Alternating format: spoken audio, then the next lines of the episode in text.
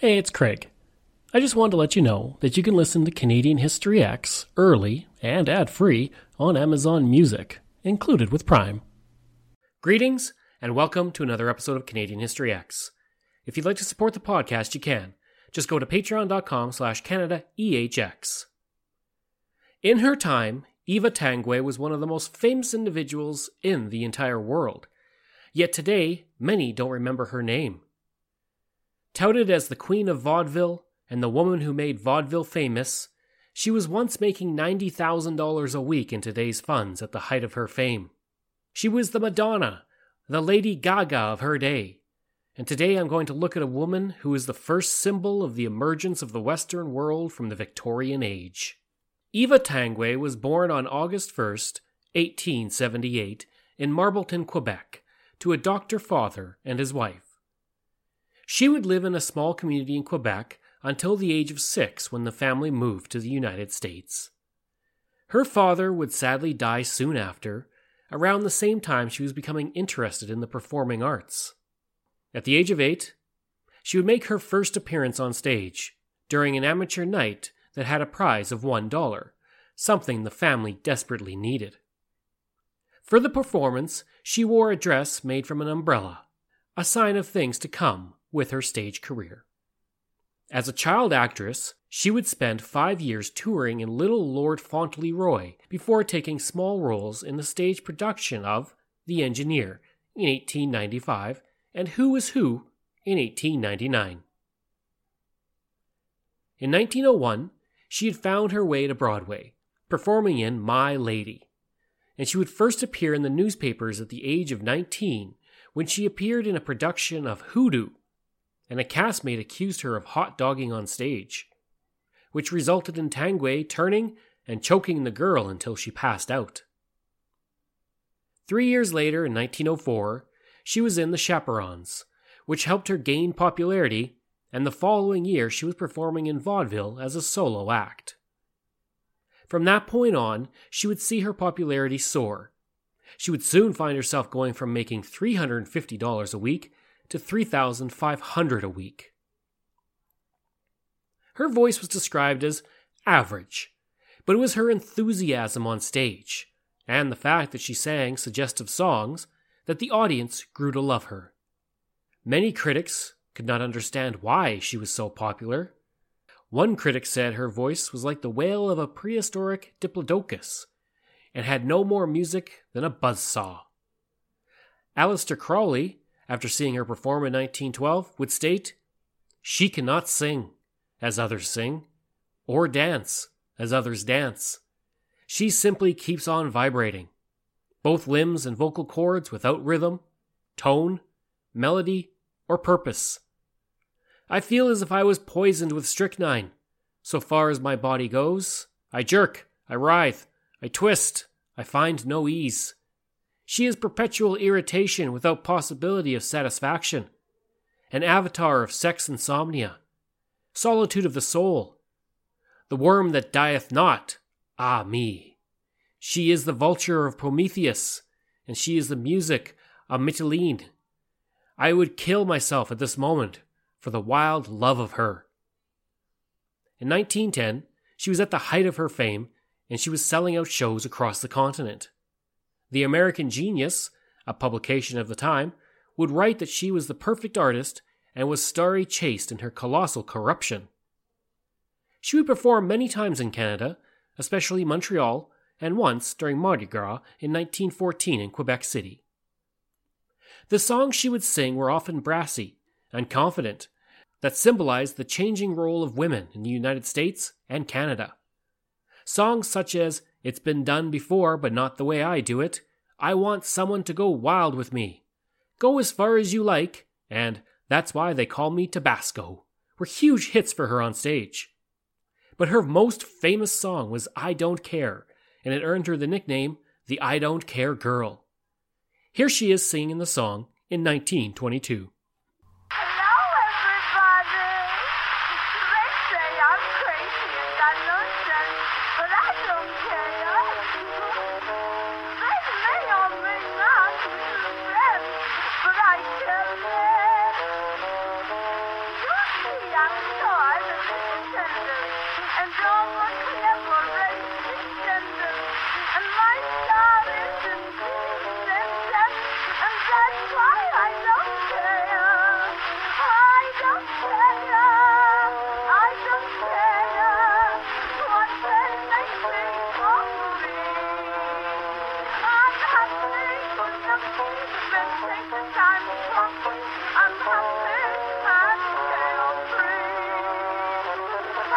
Doctor!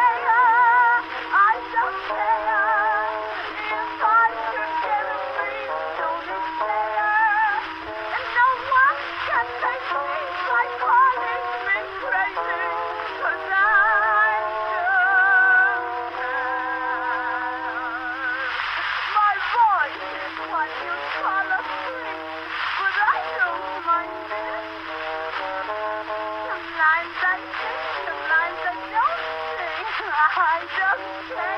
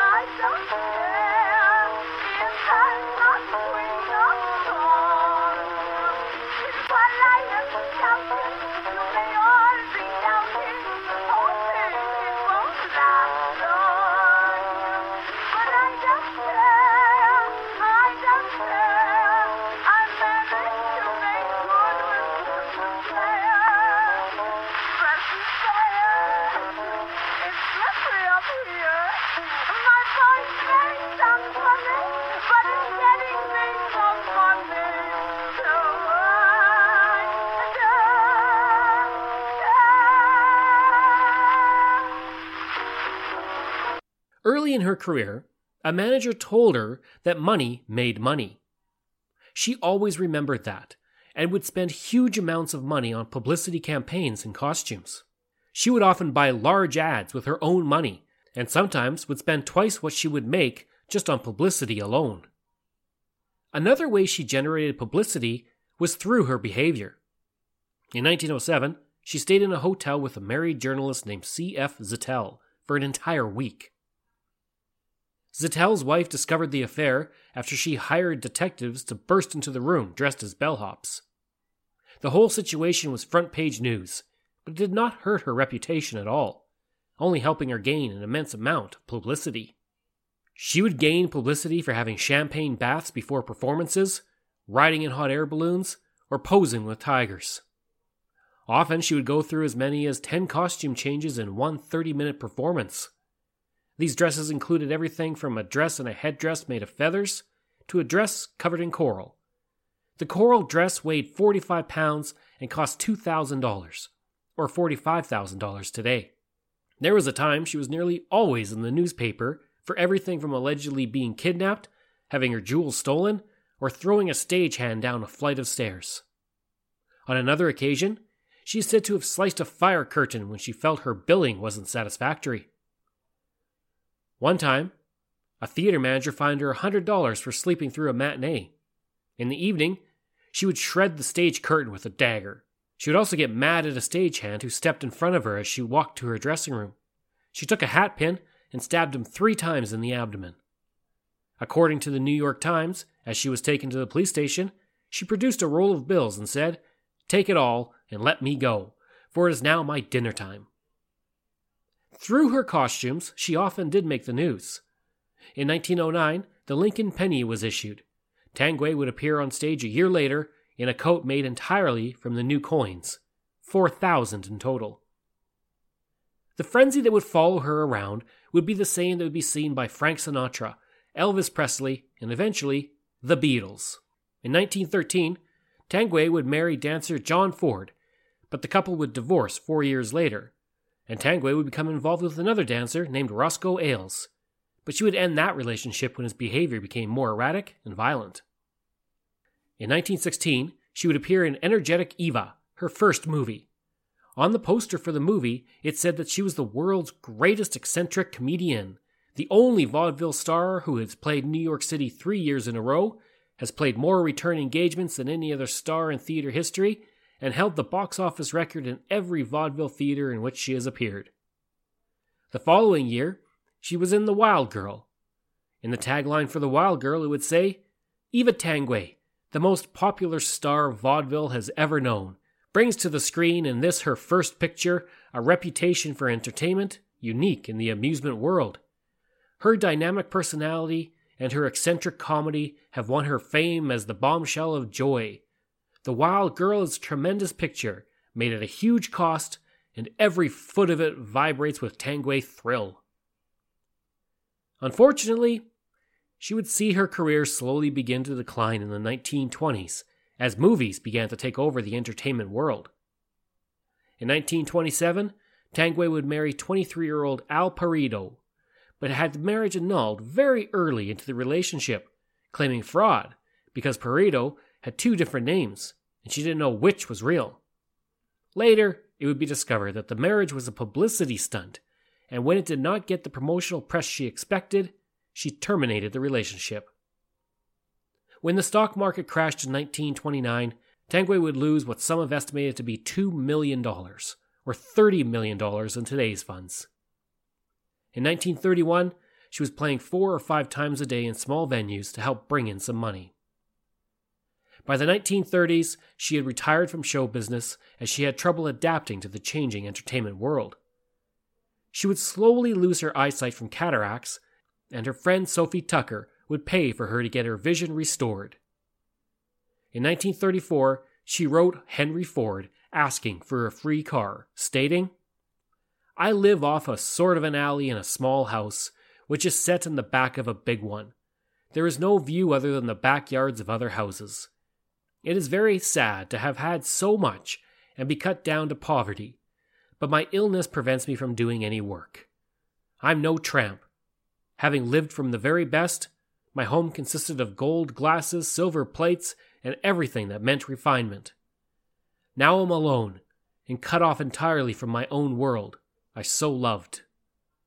If I had a car, I would go out on afternoons and might connect some way with managers, agents, and find something to do. Ford would decline to give her a free car. She would spend the remainder of her life living off her savings and the selling of her costumes. Many would later believe that she would become the template for Norma Desmond in the classic movie Sunset Boulevard.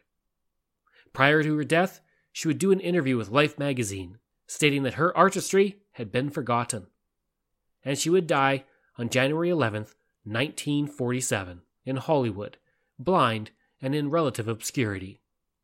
Information comes from Canadian Encyclopedia, New England Historical Society, Slate.com, Wikipedia, the New York Times, nepca.ca, and morin.org. I hope you enjoyed this episode of Canadian History Ehx, and if you did, please give a rating and review. You can reach me at craig at canadaehx.com, and you can find hundreds of articles on my website by going to canadaehx.com.